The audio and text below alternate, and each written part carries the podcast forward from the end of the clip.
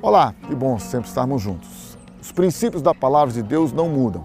Modelos podem mudar. Modelos são temporais, são circunstanciais, são culturais. Modelos, você e eu podemos e devemos adaptá-los de acordo com a necessidade, obviamente, nunca, jamais fugindo dos princípios ou transgredindo os princípios de Deus. Princípios são atemporais. A palavra de Deus ela é viva e eficaz. Céus e terra passarão, mas a palavra de Deus permanecerá. Então é muito importante que você e eu estejamos firmados na palavra. Não adianta nós termos uma boa religião, temos uma boa conduta social, tudo isso pode sim você desfrutar e ter, não há mal nenhum. Mas nenhuma destas coisas, uma boa religião, uma boa conduta moral, você ser uma pessoa boa, pode levar-nos à salvação, à eternidade com Deus. Por quê? Porque o homem foi criado à imagem e semelhança de Deus, é verdade. Porém, o pecado o deformou. O pecado tirou dele esta semelhança e colocou nele agora a semelhança de si mesmo.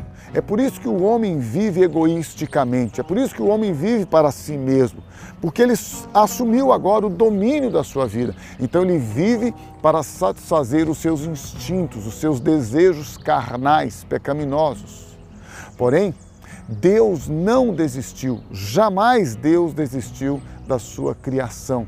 Jamais Deus desistiu do seu plano, do seu projeto. Ainda que este projeto temporariamente foi interrompido por causa da transgressão, da desobediência, por causa do pecado, Deus jamais desistiu de nós. E a prova de que Ele nunca desistiu de nós é que Ele enviou a Jesus Cristo, seu Filho, para nos salvar.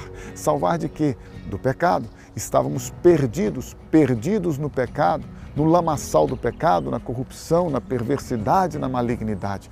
Mas Deus nos amou de uma maneira tão intensa e profunda que Ele enviou a Jesus Cristo para nos salvar, nos libertando do pecado, nos dando nova natureza, nos dando um novo coração, uma nova vida, uma nova mente e colocando em nós agora o Espírito Santo habitando dentro de nós, para que agora Ele possa nos conduzir, nos firmar, nos guiar a toda a verdade, para que e eu possamos viver diante dele, diz a Bíblia, em justiça, em santidade, todos os dias da nossa vida, não pela nossa força, não pelo nosso esforço, não pelas nossas obras, mas pelo Espírito dele que habita dentro de nós.